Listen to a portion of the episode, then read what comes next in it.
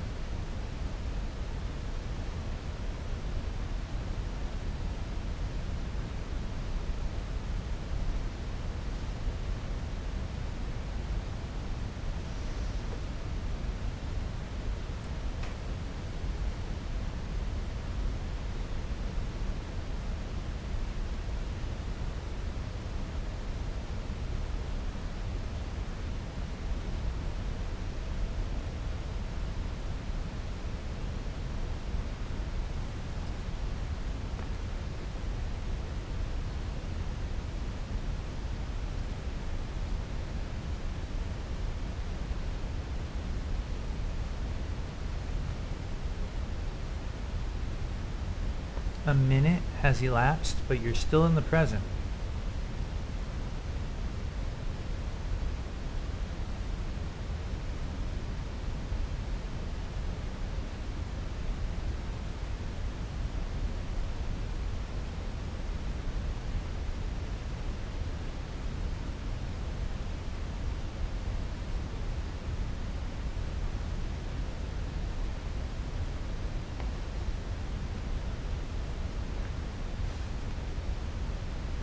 How does your experience of time change when you're present?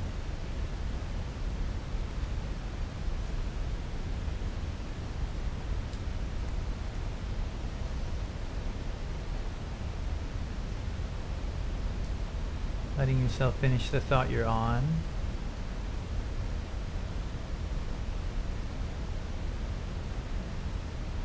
And then taking a moment to reread at your own pace, whatever you wrote. Appreciate it. So, I don't know, I've been using a lot of mantra and feeling the space between each mantra, like it's like a moment as well, not just the resonation of the syllables, but the space as well. So, yeah, so I wrote occupying a space because I just felt like I was just occupying. I wasn't doing really much of anything. I'm just occupying some space right now, just sort of feeling with that.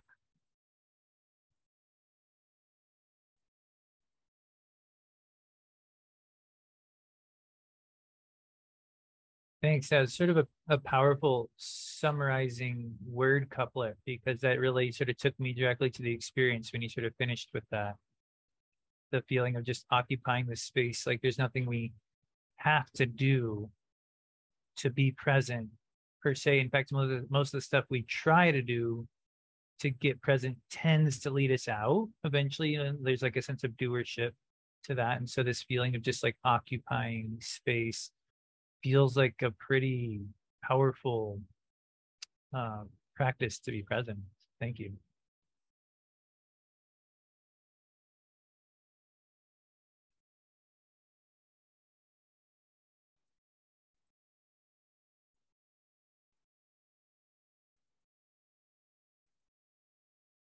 Charlotte, I think your mic might be on, which could, I'm not sure if it's a, this shows me then. Okay, cool. Go for it, Bob. Okay. Yeah, I was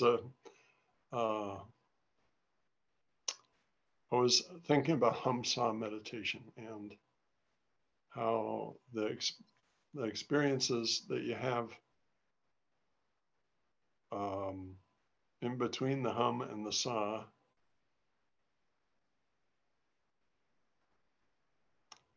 when things get very, very quiet, so there's no hum and there's no sa, there's just a pause. And the pause, if you don't react to it, it just expands.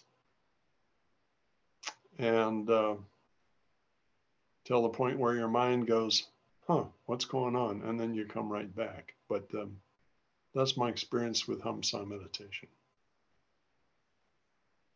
Thanks, Bob. Let's try that for a second. I like how you described it. If you don't react to the pause, it expands. Just take a couple of breaths on your own, everyone, and just sort of feel with that.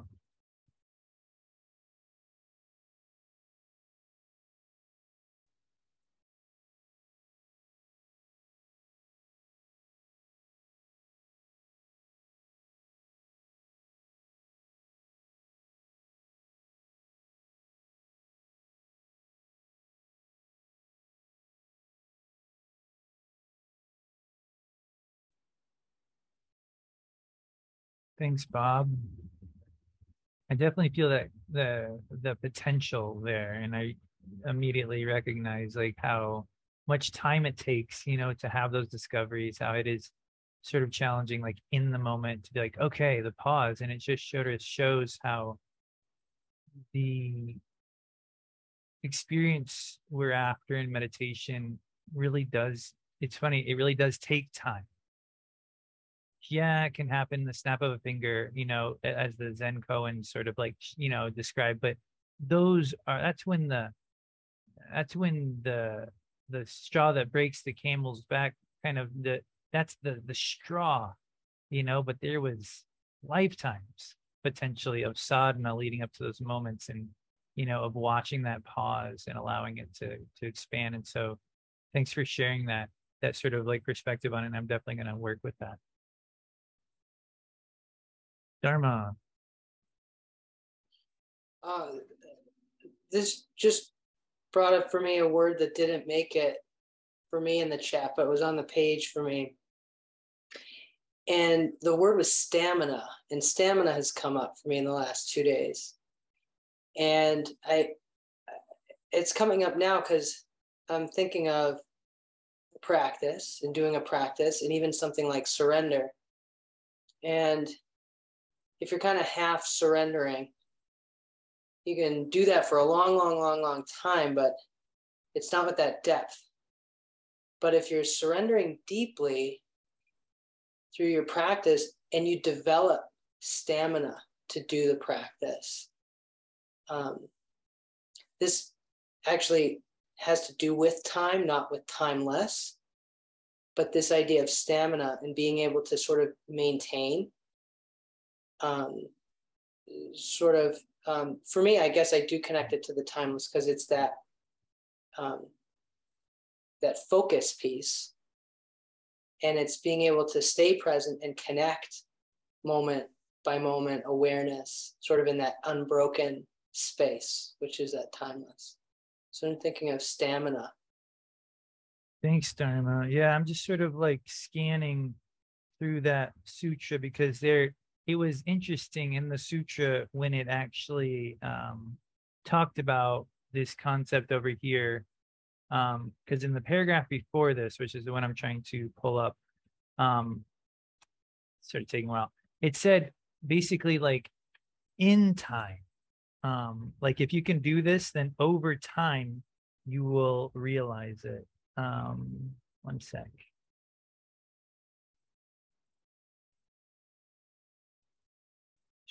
Yeah, I guess it's too hard to find that kind of thing right on the spot. Oh, here it is.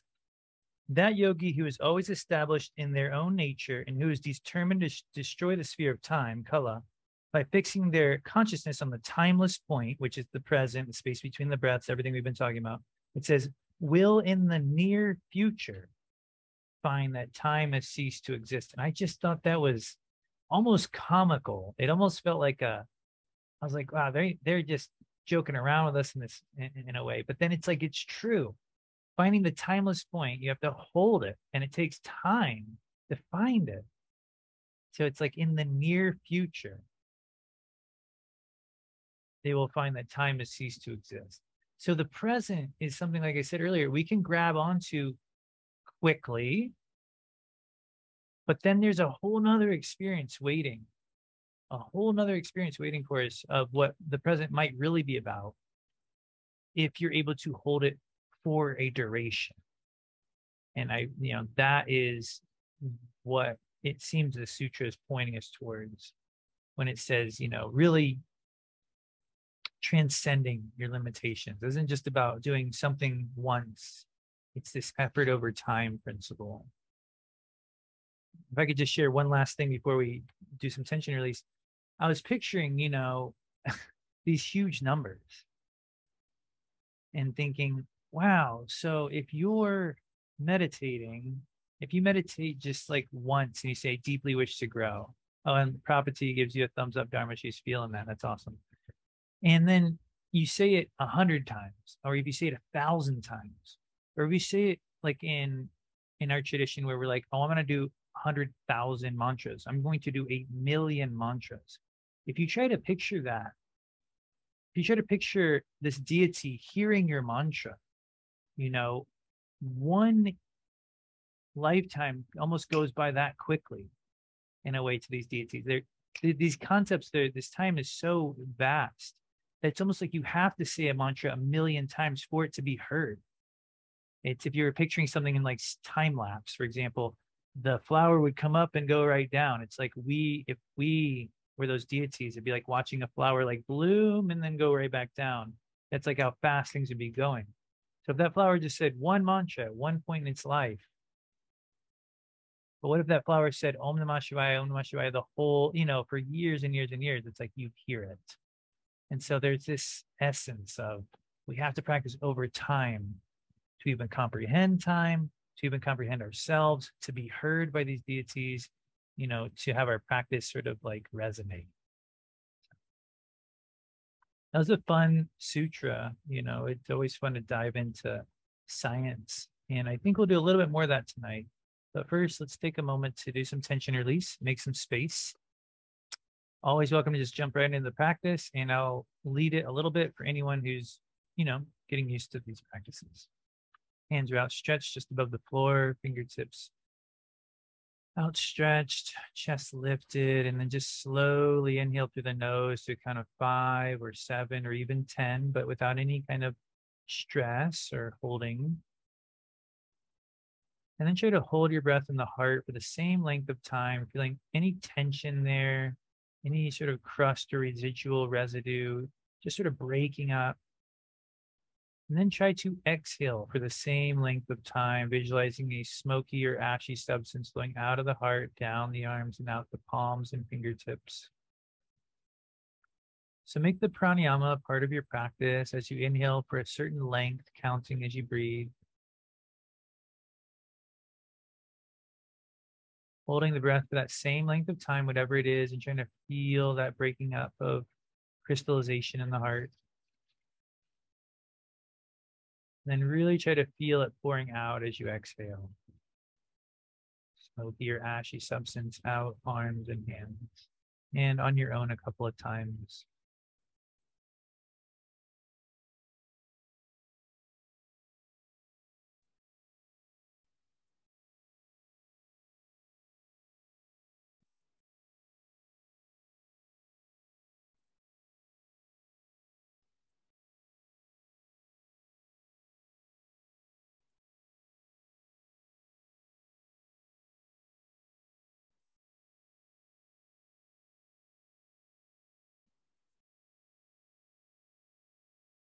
Go ahead and flick out your fingertips, wipe off your arms after your next exhale.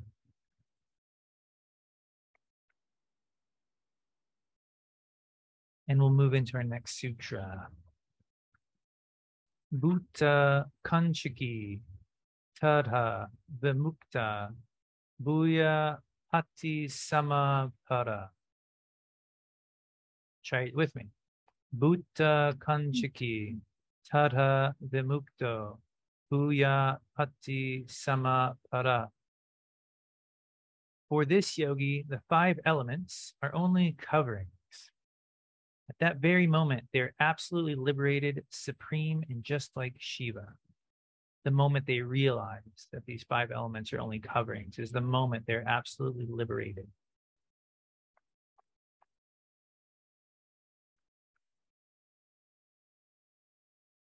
I'd like to just sort of introduce just quickly a concept that helped me with this sutra, might help you as well.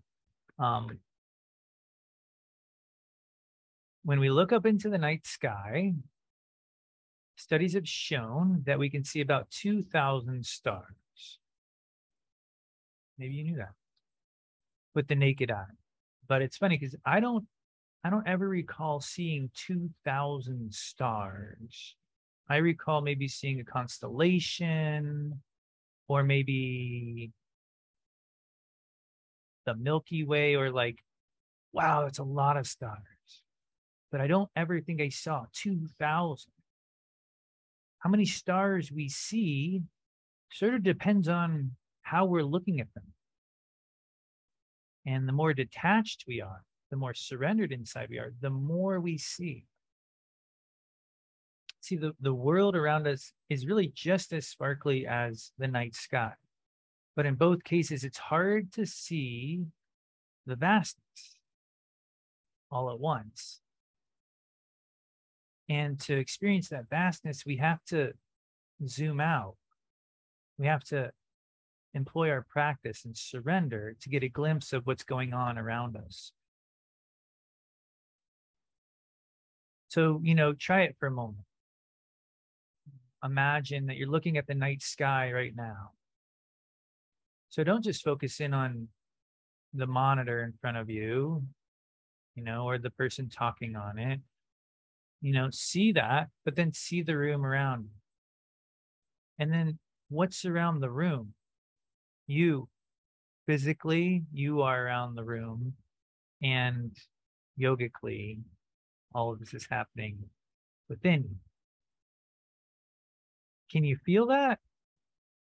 Can you see this room like the night sky, like trying to see all the stars? But can you also, you can still hear me. You can still see what's happening on the screen. This is an experience of detachment. And it shows you that detachment, or as we would call it, surrender, is not obviously pushing away. It's actually encompassing. And that when we detach from something, we actually see more of it. We actually interact with it at a deeper level. And the sutra teaches that when we detach from the body, we actually have a more Shiva-like experience of it.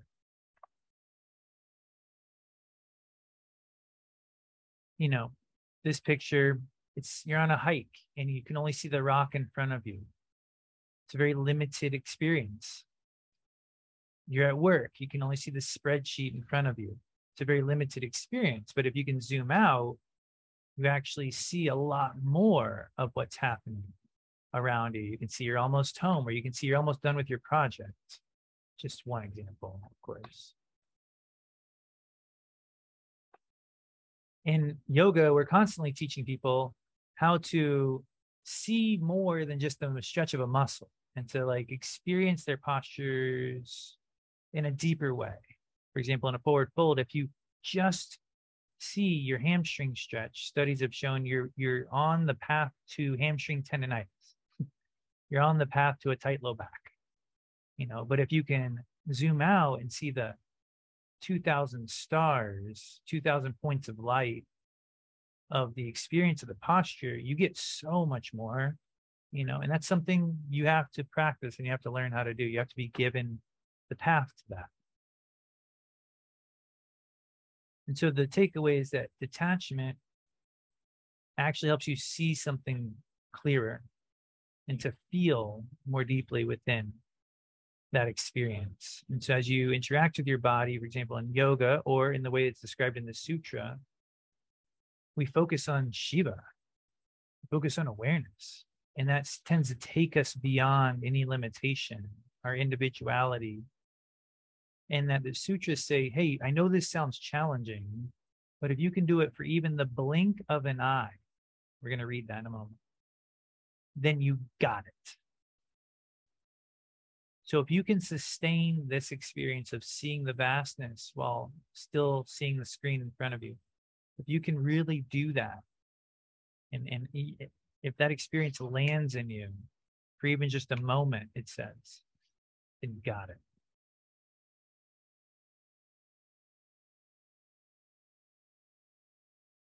Can I have well, you know what, Shoshone, are you guys, is it convenient to read tonight? Last week, I promised y'all would be the readers. Looks like the mic might be far away. Oh, go for it. Yeah. So if you can see that on the screen, give it a read.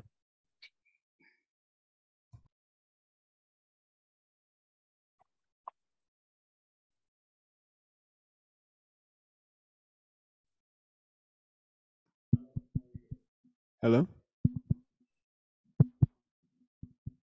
It's still not doing anything. Should I just talk loudly? I hear you. You can hear me. Doesn't seem to be on. You're good. Okay. In this sutra, the Sanskrit word tada then means when all desire disappears in the yogi. This is the destruction of the state of the individual. This takes place when the attachment of his I consciousness in their physical body disappears. When this occurs, they are said to be Bhūtakañcukī,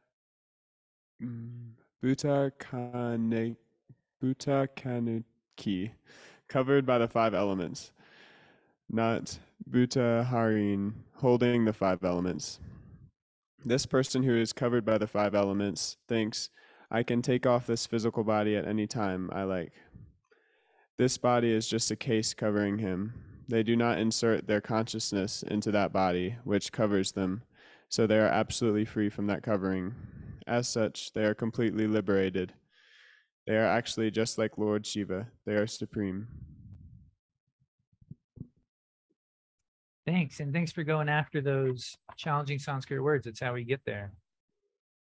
Awesome job. All right, so when all desires disappear, the individual, the state of the individual is sort of like, well, you know, destruction, big word, but let's just say we transcend it. And this takes place when our attachment, when we sort of stop attaching our wants and needs to the physical body, and we're able to work with it in a more surrendered way.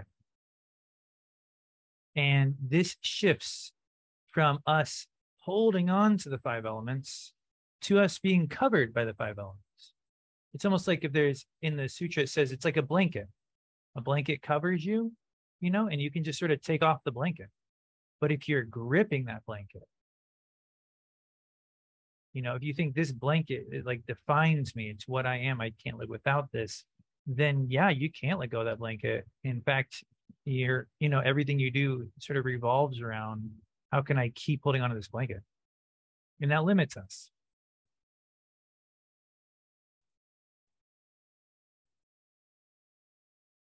So our goal is to become free of the physical body. But the big thing is, it always, there's always this like dualistic tone to that statement that I'm trying to help us, or I'm trying for myself and for the sake of, for our discussion, trying to get bigger than. We teach yoga trainings, like we work with our body in a way that actually promotes spiritual growth. You know, the body is not something to just sort of be like cast aside. It's Shiva as well. But Shiva is that and so much more. So how do we do both? You know? How do we work with our body and keep our awareness on Shiva or on our heart or just on the present? So these are the questions that the sutra is sort of posing for us.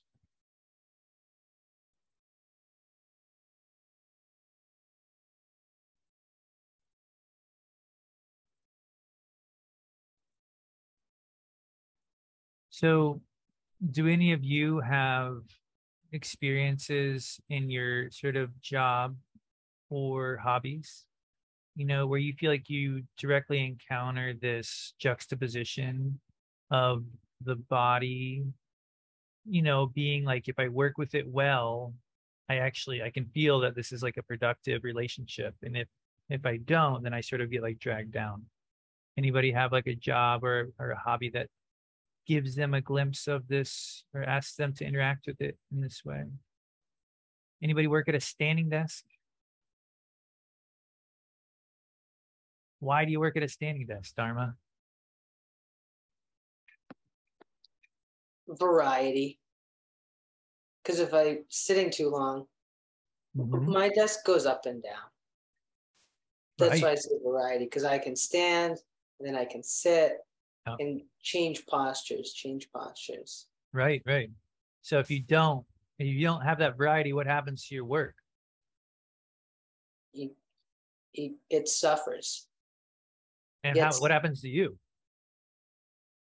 I suffer. Yeah. I was thinking about your question, not just about the standing desk, but for me, the biggest observable difference I see is if I'm playing music, like if I'm playing drums. Okay. And if I'm coming from a place of just stress, that stress shows up in my body. And when I'm trying to just be present and sort of create a flow, there's actually a lot of physical resistance that's sort of stuck inside. And as it can be like night and day sometimes, you know, when I sit down to express myself creatively on an instrument, if I'm coming from a place of being relaxed and feeling good, that I'm not holding that tension in my body, and things can just come out of me in a productive way, in a way that feels nourishing. And so it's just so interesting to sort of recognize that and just to observe it, and to sometimes know that if I'm sitting down to play and I'm coming from that place of stress, maybe it can serve as a channel. Like maybe I could channel it out, like scream it out, but I don't actually like doing that at all. And what I find that it's actually better to set the sticks down and go do something else and come back when I'm ready, because that's the time when it's actually the best for me, is to just like allow things to kind of come out and happen. So that before, my music used to be sort of an outlet for emotion. And by finding this practice and using surrender actually becomes the outlet in a way to dissolve some of that tension. And then the creative expression actually becomes more devotional and like heart-centered. So that's been a big shift for me since coming to the practice. Oh, nice. Yeah, I remember when you were teaching me drums, you know, rule number one was to find a relaxed stance, a relaxed seat, a relaxed way of holding the sticks, and that's going to be the path to your highest capacity physically, and as you mentioned, creatively. You know, and that takes a self-consciousness of your body. How do you know if you're relaxed? You have to observe the state of your experience. You have to observe your body objectively. How do you know when to stand up at your desk if it goes both ways? You can't be like lost in the email, that, you know, then you just are already suffering. You don't know why. But if you're checking in and you're feeling throughout and objectively seeing your body, then you know when to stand up, you know when to sit down, and then that creativity is there for you after, you know, the work's done as well. And so it's this sense of like zooming out, detaching is not pushing anything away. It's actually how we take care of things. It's how you know how you're doing. You know, it's just this weird thing in our mind where we think detachment is cold. It's a rejection. And it's like, no, that's why Rudy probably changed the word to surrender, because it invokes this feeling of like self-care and a feeling of just sort of being cared for.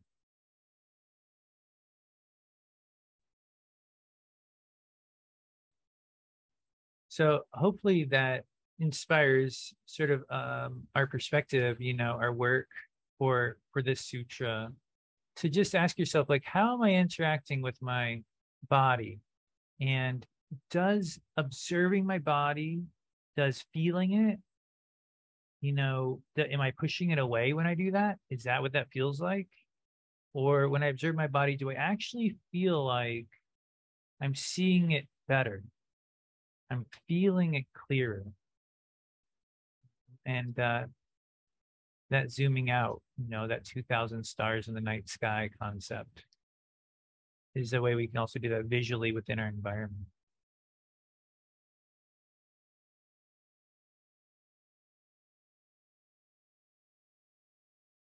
All right, so speaking of bodies, move your body around a little bit right now to prepare for meditation. This is exactly that moment, right? How do you know how to move your body right now? Are you just going to do that same old thing, you know, that same old twist? Yes and no. Do the same old twist, but then pause and just sort of be in it for a moment and just feel what you're doing and how it's benefiting you or maybe not. And that usually will inform you about how long you need to be in it, what the next movement is you need to make. So take the next 30 seconds and just do some movement that's just based on feeling what you're doing while you're doing it.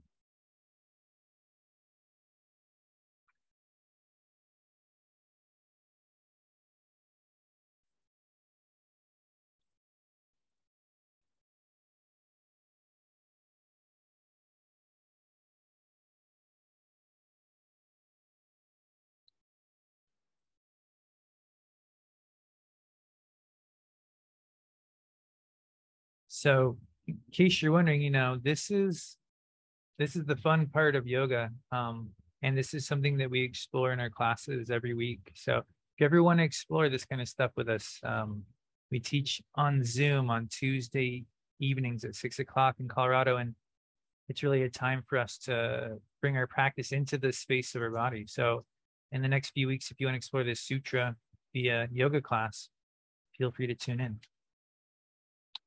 But for now, one find a position that feels pretty stable. Let the eyes close for a moment and feel the whole length of your spine from tailbone to crown. And imagine the spine just getting about a half an inch longer in both directions. And then let it relax a half an inch so that you feel buoyant.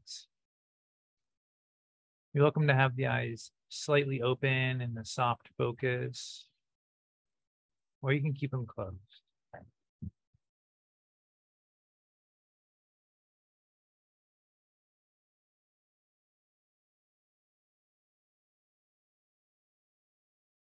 So the physical body is a balancing act. It's never done. Even stillness is never finished. Perfect stillness is not a stone statue. Perfect stillness is like a flower just poised.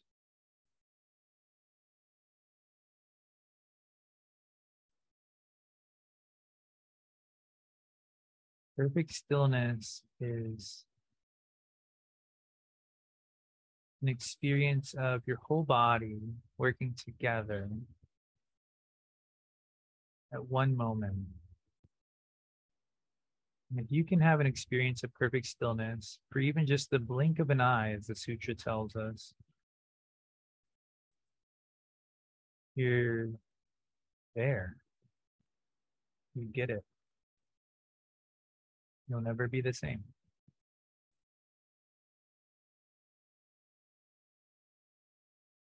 How we arrive there is not by gripping. It's by surrender.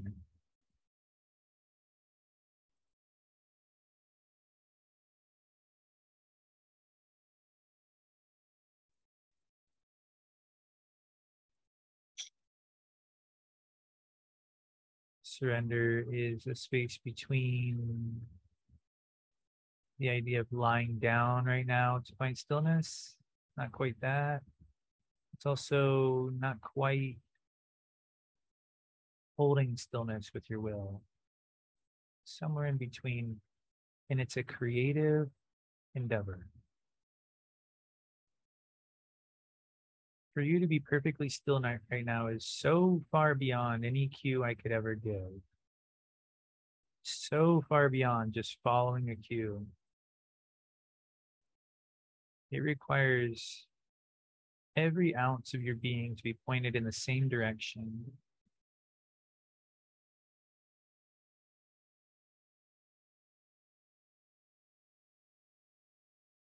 And that direction is generally described as inwards.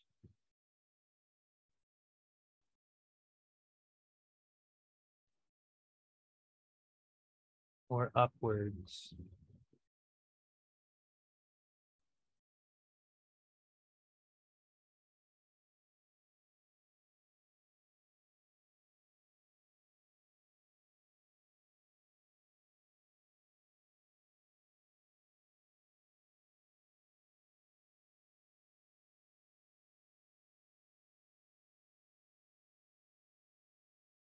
As you're working on stillness right now,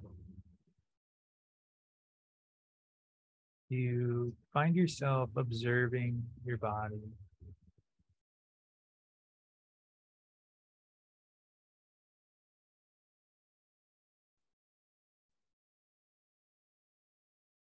Does observing your body help you with stillness?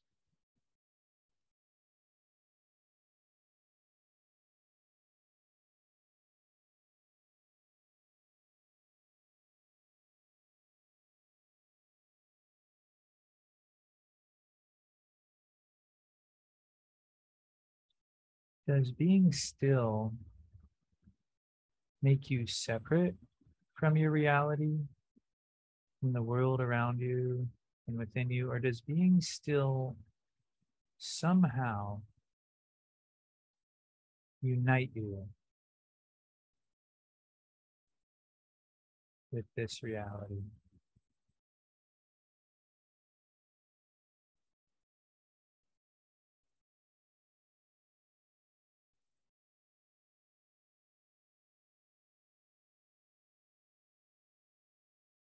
If you're approaching stillness with surrender, then all of your work is helping you to dissolve tension, obscurations.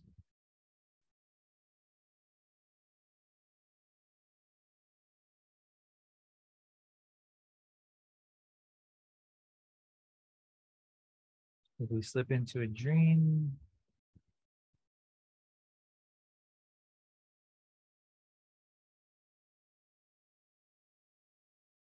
and you have to quietly and gracefully let go of that thought wave and once again feel our body in space. Feel the buoyancy of our spine.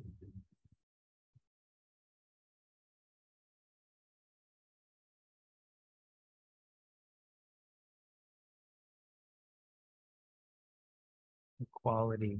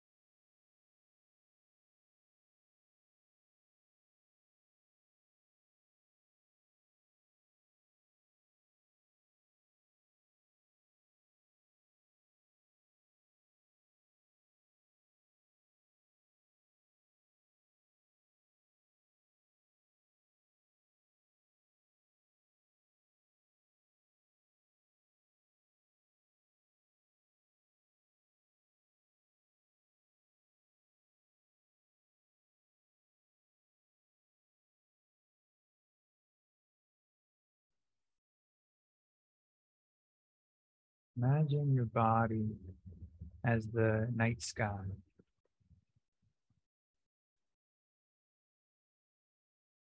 And when you feel your body from the outside in, just as you feel it right now, there might be one little constellation that stands out to you, maybe a knee constellation or a low back, this or that. It's all right. But use each breath to imagine more stars around those spaces you can feel, around those spaces your mind easily attaches to.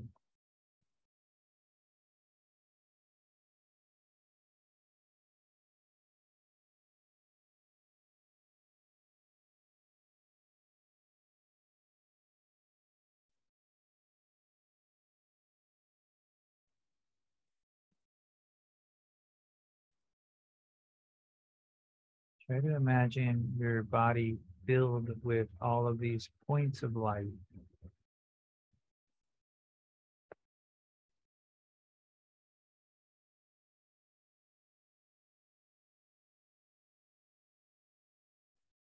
Try to feel the wholeness. Try to see the whole sky at once.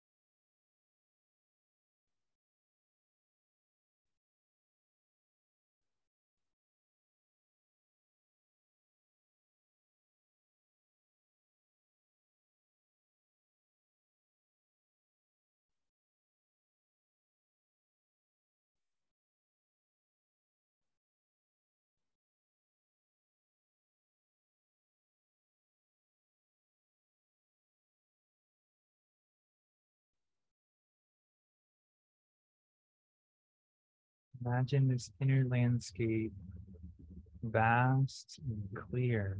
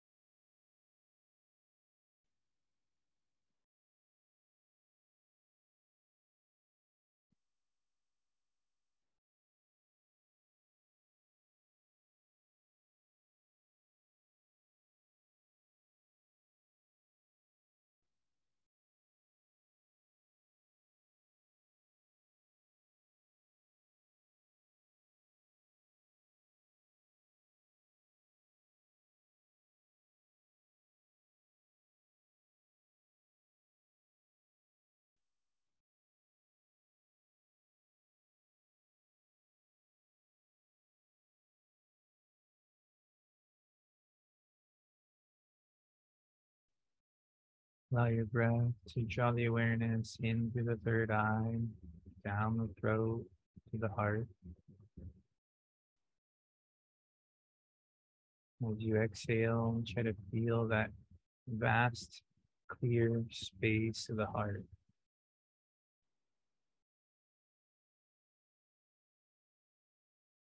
Then doing the same thing as the breath draws, third eye, throat, heart, all the way down to the navel. And as you exhale, again, space.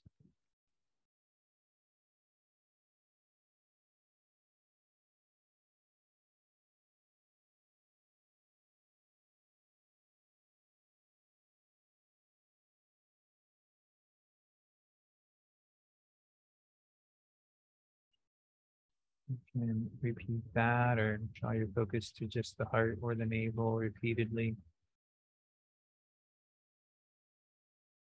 Letting awareness draw in. As you exhale, expanding beyond our limited experience of the body.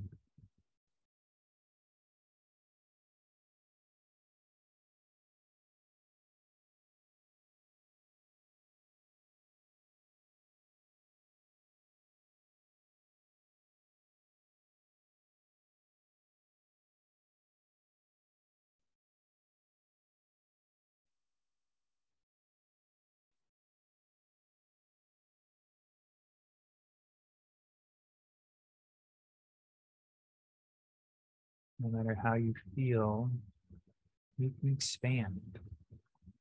It's not a physical grasp. It's an experience.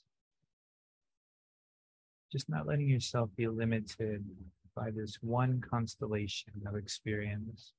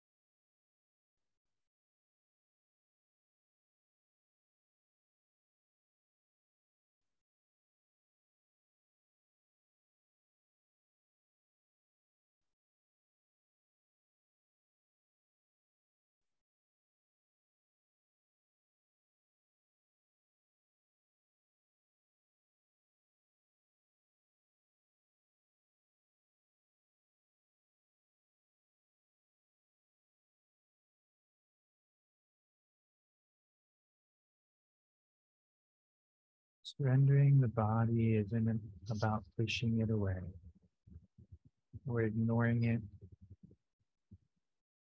It's embracing it. It's encompassing it. Just like right now, that you feel more expansive, that you feel your body at the same time, but you're more than that. The body is Shiva, and Shiva is even more.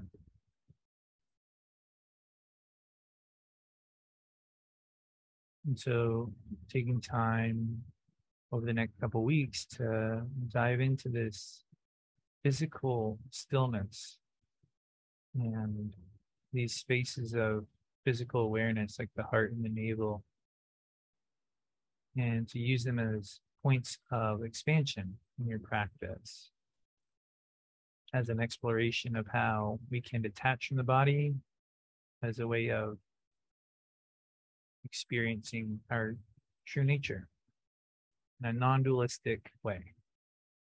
Namaste, everyone. Thank you for your awareness. Working on that together. So have a great rest of your weekend. And next week, be sure to tune in. We'll be hearing from Uma and Natarajani on a presentation about creativity and within the scope of our practice. That should be a lot of fun. So that'll be next week. And then we'll revisit this sutra 2 weeks from today. So see you soon.